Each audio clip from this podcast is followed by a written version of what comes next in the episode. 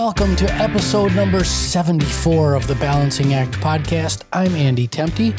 Today we've got Mina Morris joining us as our guest in this special episode to wrap up our last three mini series on the future skills of financial acumen, business acumen, and data literacy. Mina is partner Human Capital Solutions at Aon and has a wide range of experience in talent management, assessment, analytics, and corporate training. Thank you so much for sharing your talents and insights with us today, Mina. Thank you so much for having me, Andy. It's a pleasure. Well, you're you're joining us uh, from from uh, from New York out there, and uh, we're we're here in Wisconsin. It's a cold and kind of dreary day here. What's the weather like for you? Yeah, it's about the same, maybe not as cold, but we had a kind of a cold snap during the holiday period here. So it's uh, it's nice to be on the other side of that. yes, yeah. yes, it is. So, Mina, before we get started, I ask this question of all our guests. It would be great if you told our listeners your story.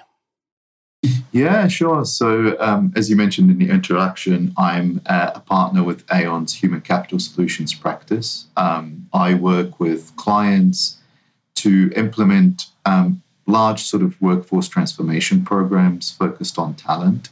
So, really, that involves thinking about how to identify, measure, assess talent, develop leaders, and really kind of think about setting up the infrastructure around jobs and how that could translate, you know, sort of a business strategy into an effective um, HR strategy.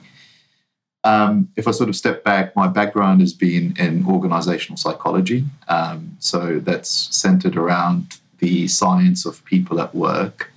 And you can probably tell by my accent, I'm not originally from the US. I'm, uh, I grew up in New Zealand. And um, actually, my family, my parents immigrated to, to New Zealand from Egypt. So I was a first generation um, immigrant in New Zealand. And that really kind of kind of sparked that piece around trying to understand people better. I was sort of growing up in an Eastern culture, in a Western country, and and and that sort of like at an early age just got me interested in what makes people tick and really kind of got me interested in, in that space. And then when it came time to sort of pick a pick a career, I sort of then kind of went back to that angle around sort of people and science and human capital. So spent a bit of time working in New Zealand. Then my career has sort of taken me to um, working in Asia and the Middle East for a while, and now I'm in North America. Uh, what what a path! Uh, what a path that is. Uh, very very impressive. I, I, after the show, I want to pick your brain. I'm uh, I'm going to be recording my Saturday morning muse right after this, and uh, we're going to be talking about kind of beginning of year uh, biases in uh, yeah. in leaders and how uh, how they they you know think that everything is going to be a lot better than the run rate that they just experienced in the fourth quarter. That somehow things are going to miraculously uh, be you know be on be on a hockey stick. So we'll we'll we'll we'll chat about that later. Um, sure if if you had to pick one event in your life that was just put rocket boosters uh, behind your career, what would that event be? Yeah, so I think from uh, from the perspective of the experiences I've had, I've been very lucky to have a number of you know amazing career experiences that have helped sort of elevate my career growth and, and, and learning. But I think one that stands out is my first role out of college, where I worked for you know a boutique consulting firm in New Zealand, and I'll give um, you know, the founder a shout out. His name was Dave Winsborough, and Dave really mentored me around the idea of you know the the soft skills or the behavioral skills that you need to be successful at work. And you know, when you when you leave college, you have this amazing kind of uh, portfolio of technical skills that you feel you know the world is ready to to to, to see and experience and they've really helped me think about you know how to communicate better at work how to really think about delivering your message with clarity how to be more pragmatic and practical. And so that experience is something that I've kind of remembered for the rest of my career is, is, is, not just about, you know, what you do, it's about how you do it as well. Well, that that's a that's a fantastic lesson uh, for our, our, listeners.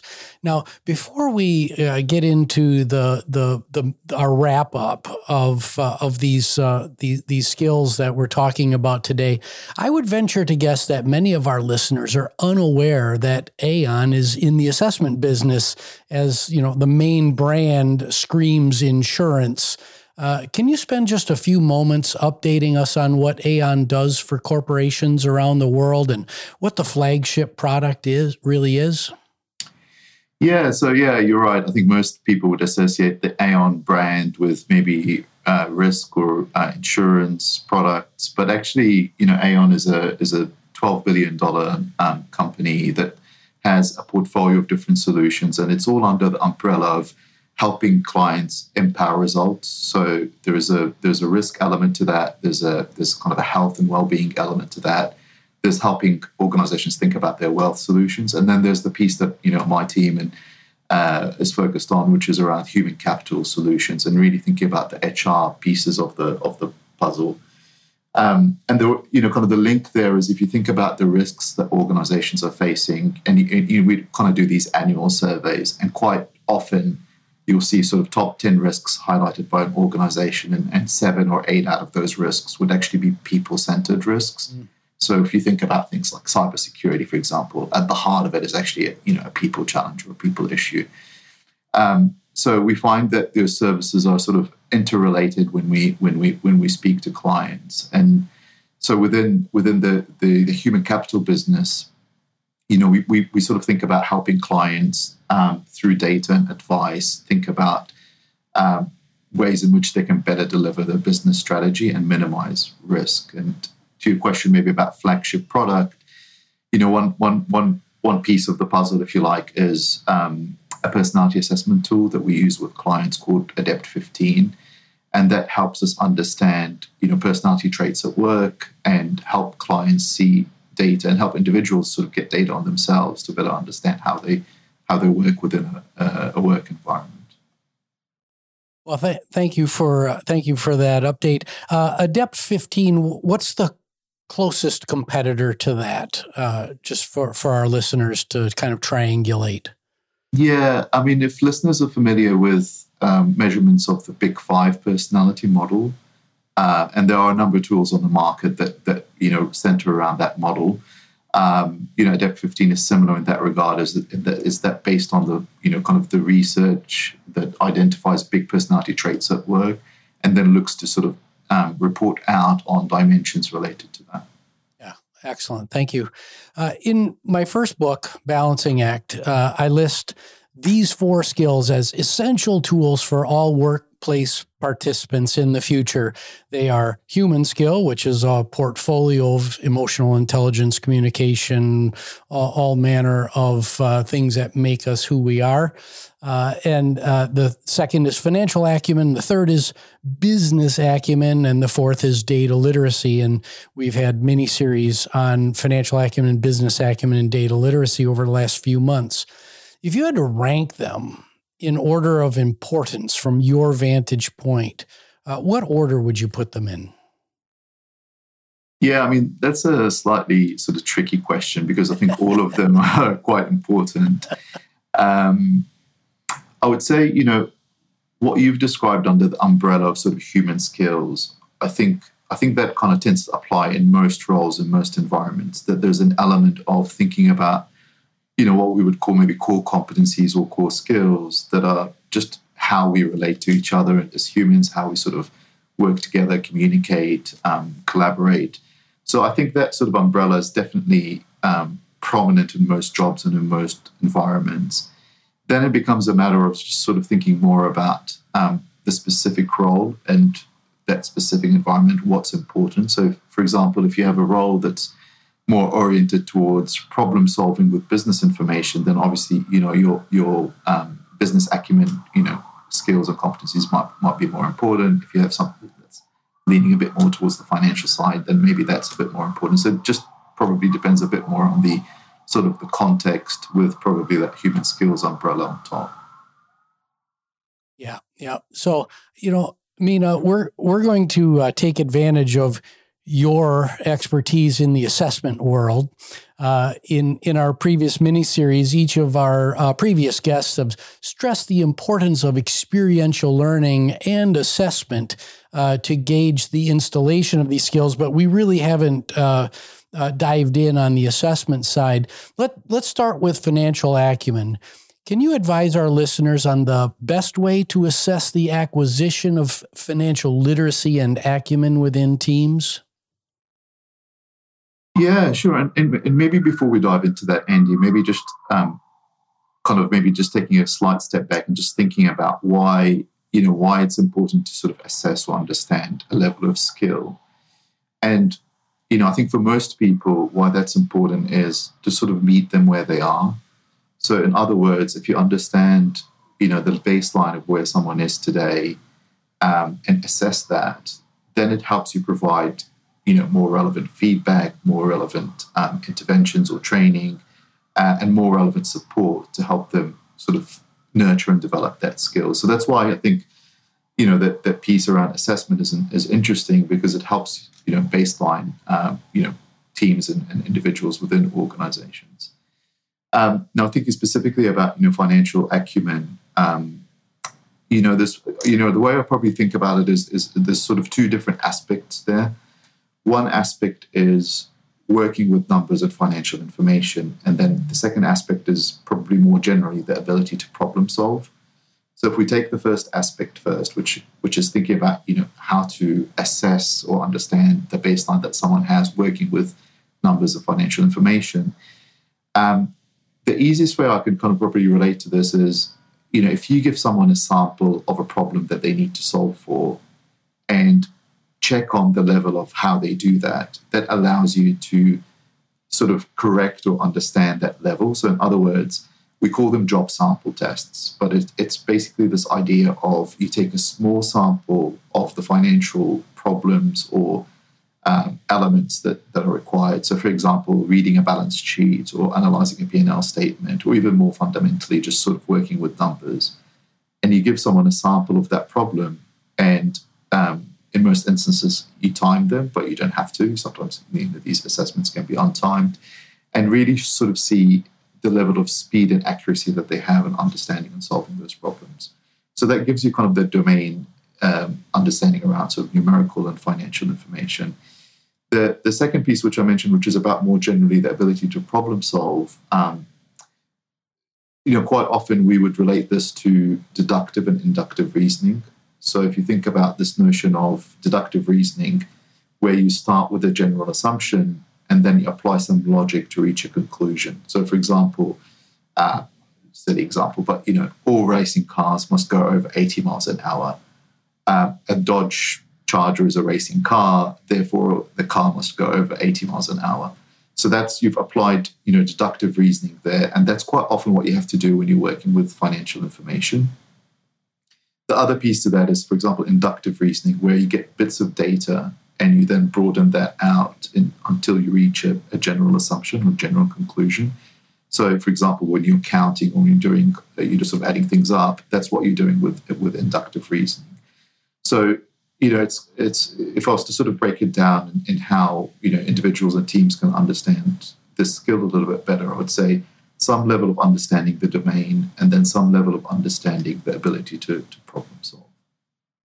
I, I just love how you've uh, broken that, uh, what is a very difficult uh, uh, problem to solve, into really two component parts and getting at the assessment of the skill from, uh, from really two different angles.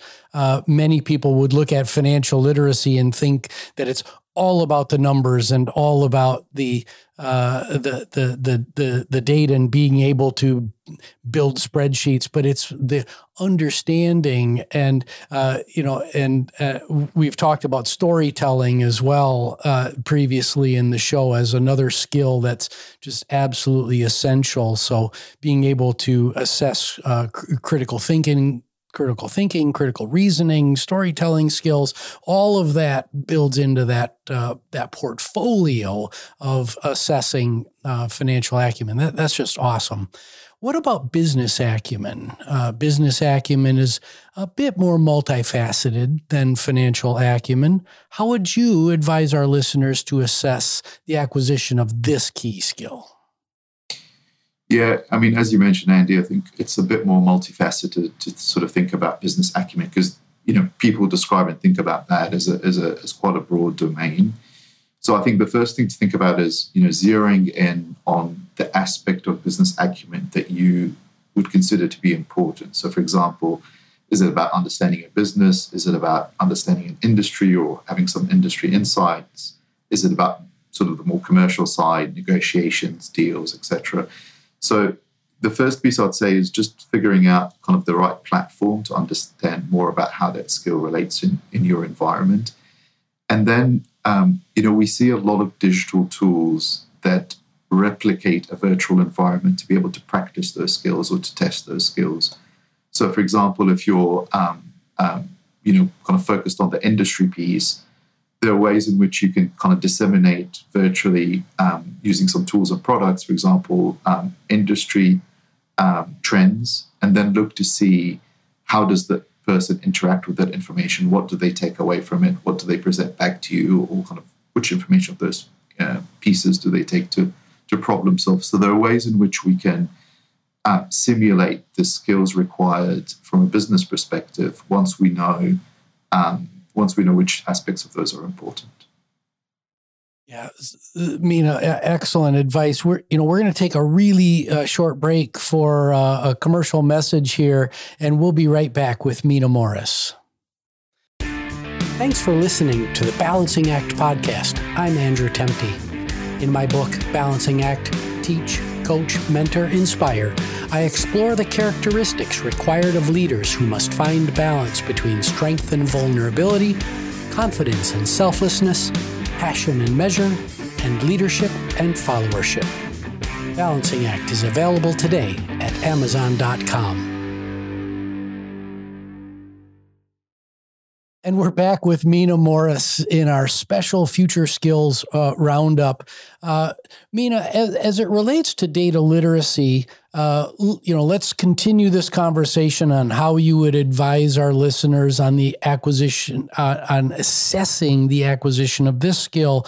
But uh, as as you formulate your answer there, let's uh, if you can also give some advice uh, to our listeners around getting past the fear, uncertainty, and doubt that invariably accompanies uh, the assessment of really any uh, any skill in a in a business environment.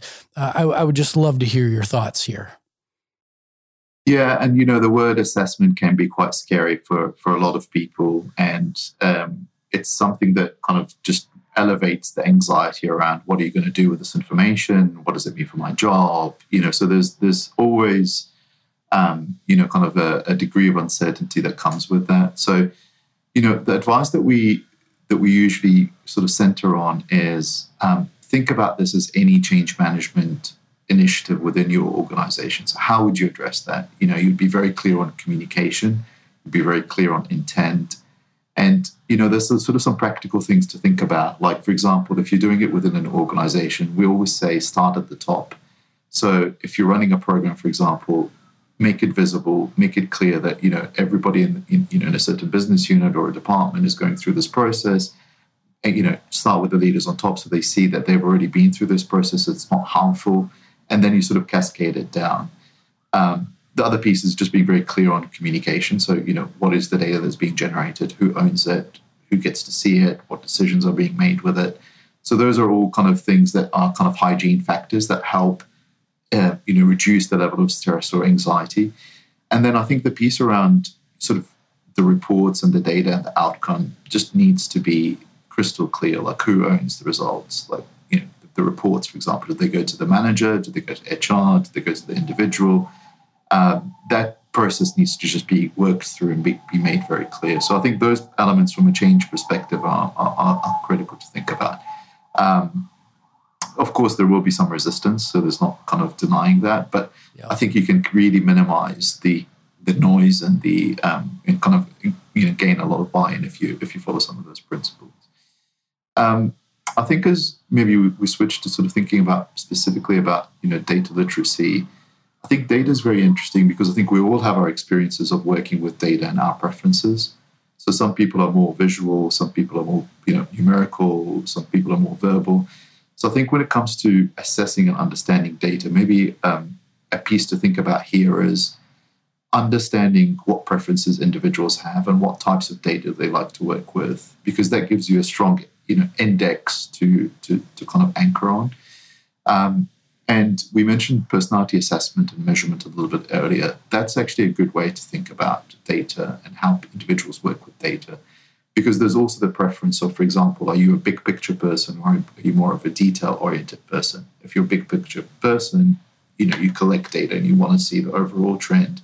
If you're more detail oriented, you sort of want to dig into the details and understand, you know, uh, more intricate kind of connection points. So as we think about data, I think it's important to sort of think more holistically about preferences um, and people's orientation towards that, and acknowledging that you know there's no sometimes there's no one right answer. There's probably just different requirements and different skills for different for different jobs. You know, as I've listened to you uh, talk about the assessment uh, design, really for uh, all all three of those uh, skills, uh, the word thoughtful really comes to mind. That it's not uh, some cookie cutter off the shelf. you know, you can certainly do that, and I'm sure there are assessments that abound that are cookie cutter off the shelf but you're really suggesting that uh, uh, uh, quite a bit of, of, of foresight, forethought uh, into the process uh, to really make sure that you don't just end up with garbage in, garbage out. Am I getting that right? Yeah, absolutely. I mean, I think you know you, you really want to spend time to think about not only kind of the approach, which is actually probably the easiest part of rolling out you know some of these aspects, but actually you know, stepping back and thinking, what is it that you want to measure? How is it that you're going to, you know, use that data and, and kind of make decisions based on that data? What is the experience that we want to put individuals through? So all of those pieces are, I would say, you know, just as important as the experience of sort of deploying an assessment process itself. And you're right, you know, this just has to be a lot of thought that goes into those aspects. Yeah, and if leadership is thoughtful about uh, assessment, uh, then uh, the fear, uncertainty, and doubt will be, and the anxiety will be tamped down. I would, I would imagine. Absolutely. Yeah. Absolutely. Yeah. Because you're clear on the purpose, right? So you're clear on why you're doing it, right? Um, and that kind of just shapes the whole um, narrative around around the process. Right. Right. So as someone who's played at the intersection of business and education, I, I, I love to give advice uh, directly to educational leaders.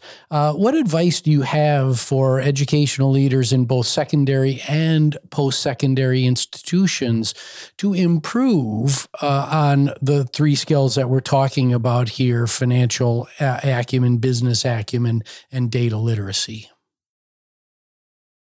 Um, I think you know if I think about this, Andy, you know, there's there's sort of different ideas that come to mind, but I think you know something that I think a lot of your guests have spoken about previously is this idea of you know the the, the half life or the shelf life of skills. So the first thing that comes to my mind is you know we really need to um, educate ourselves and educate you know future generations around learning to learn, um, and it's about this idea of um, you know the skills that you learn are going to be relevant for five years, or if you look at the World Economic Forum, or if you look at you know things coming out of like the software and, and kind of um, you know computer industry and technology industry, it's it's under two years. So you know this ability to constantly immerse ourselves and, and, and kind of assess ourselves and kind of learn new skills is going to be really really important.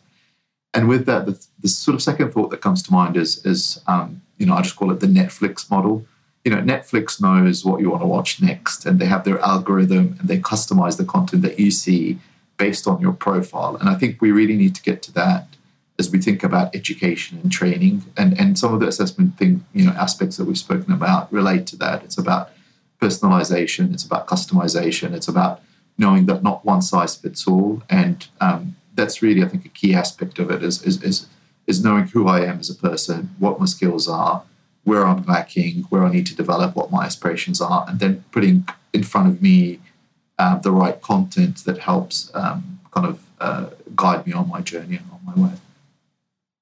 I uh, I can directly uh, attest to wanting uh, to deliver the Netflix model of education in my yeah. previous role uh, at Kaplan, and it's you know that that level of predictability uh, yeah. in an educate in a set of educational journeys is a devilishly difficult uh, thing problem to to solve for. I know it's early 2023 when we're recording this, so we we are making significant progress uh, in this regard, but but it's still a tough problem to solve. Yeah, and if you really sort of extend that that logic of kind of that customization, what it really allows you to think about is how you democratize opportunity. Yeah. So if you think about, you know, what organizations are thinking about, which is diversity, equity, inclusion, um, if you think about that from an educational standpoint and you learn to spot someone's potential really early on and customize a learning program or put in front of them learning content that's really you know helpful for them that allows you to you know unleash and and and and, and provide more opportunity to to more individuals right so it's a it's a it's a very powerful tool if you sort of really extract that line um, and, and, and think about it with the impact it could have for society. Yeah, yeah. So, Mina, as we begin to wrap things up, uh, I'd, I'd like to give you an opportunity to push back on my identification of human skill, financial acumen, business acumen, and data literacy as top future facing skills. Uh, if you put your own top four list together, uh, would it contain anything different? I mean, I think um, I think you've captured a lot of what organizations are feeling as very relevant from a future skills perspective. Uh, maybe the only piece I'd add is if you double click on that human human skill element of it, we're sort of seeing two elements come to the fore as we you know as we sort of work with organizations to put future skills models in place. One element that keeps coming up is this idea of resilience and how do you build resilience within a workforce? How do you build that you know ability to sort of take knocks, um, look after your own well-being, bounce back, bounce forward. Um, so I think that element is just becoming so important because we know you know times are you know can be tough. We know that you know challenges are you know 2023, as you said, you know the world is not going to be who knows, right? It's going to be unpredictable this year. So I think that ability to be resilient, especially on the back of the pandemic, is, is, is very important as a, as a, as a skill. Um, the other piece that we see coming up quite a lot is curiosity, and um, you know maybe we can relate that back to a human skill, but it's a, you know about this idea of openness to learn, acquiring new skills, self improvement, and individuals that possess that skill seem to be doing and, and, flourishing a lot more. So probably those two aspects to maybe you know add in the mix of, of what we think about. Bravo! Th- those were excellent uh, additions, uh, totally unprompted uh, for the audience, by the way. But that that was uh, that was just uh, perfect, Mina. Uh, so, as we wrap things up, last question: What are you most excited about for your future at Aon Human Capital Solutions, Aon itself, and Mina Morris specifically? Where are you headed next? Well, you know, as you said, we're recording at the start of 2023, so it's going to be a very interesting year, I think. Um, you know, one of the things that we are really excited about is working with corporates to help them think about reskilling within corporates at scale. So that might be um, restructuring some of the roles, thinking about roles that are sunsetting, new age sort of roles and technologies that are coming up, and how to, you know, sort of transform the workforce to be able to have career pathways into those roles. So, you know, applying that Netflix model that, that we talked about. But that's really interesting because it, you know, the old model that organizations used to have was, you know, we sort of hire and fire, and now they're realizing that that's not just sustainable, especially in the current, you know, labor market in the US. So that that is very exciting to sort of work through that at scale with with corporates. Um, the other piece that's exciting is thinking about the well-being and resilience piece that we that we've talked about. Aon is is, is focused on that space. We're developing a, a product that will come to market very shortly around um, sustainability and thinking about human impact and sustainability. So we're working to apply that um, within organizations. And so I'm excited about uh, about that. And, you know, um, I think what's also sort of personally for me really exciting is just seeing human capital issues now being very relevant for um, CEOs and top executives. I think for a long time it's been paid sort of lip service, but now, right. you know, if you you know see a, an article on Forbes or an interview on Bloomberg or something, you know, you see CEOs talking quite pro- predominantly about human issues and human capital issues. So I think for me that's just a very exciting, um, you know, transformation and journey that's going on. Oh, thank you for that, Mina. And thank you for your uh, significant contributions uh, to our listeners and, uh, and to the show. I'm very, very appreciative uh, my name is Andrew Temte. Uh, this is the Balancing Act podcast. We're available on all the major uh, podcast services as well as on YouTube. You can log on to YouTube and see our see our wonderful faces uh, live and in person. Uh, so thank you all for joining us, and again, thank you, Mina, for being here. Please like, subscribe, rate, and share the show. Thank you very much for having me.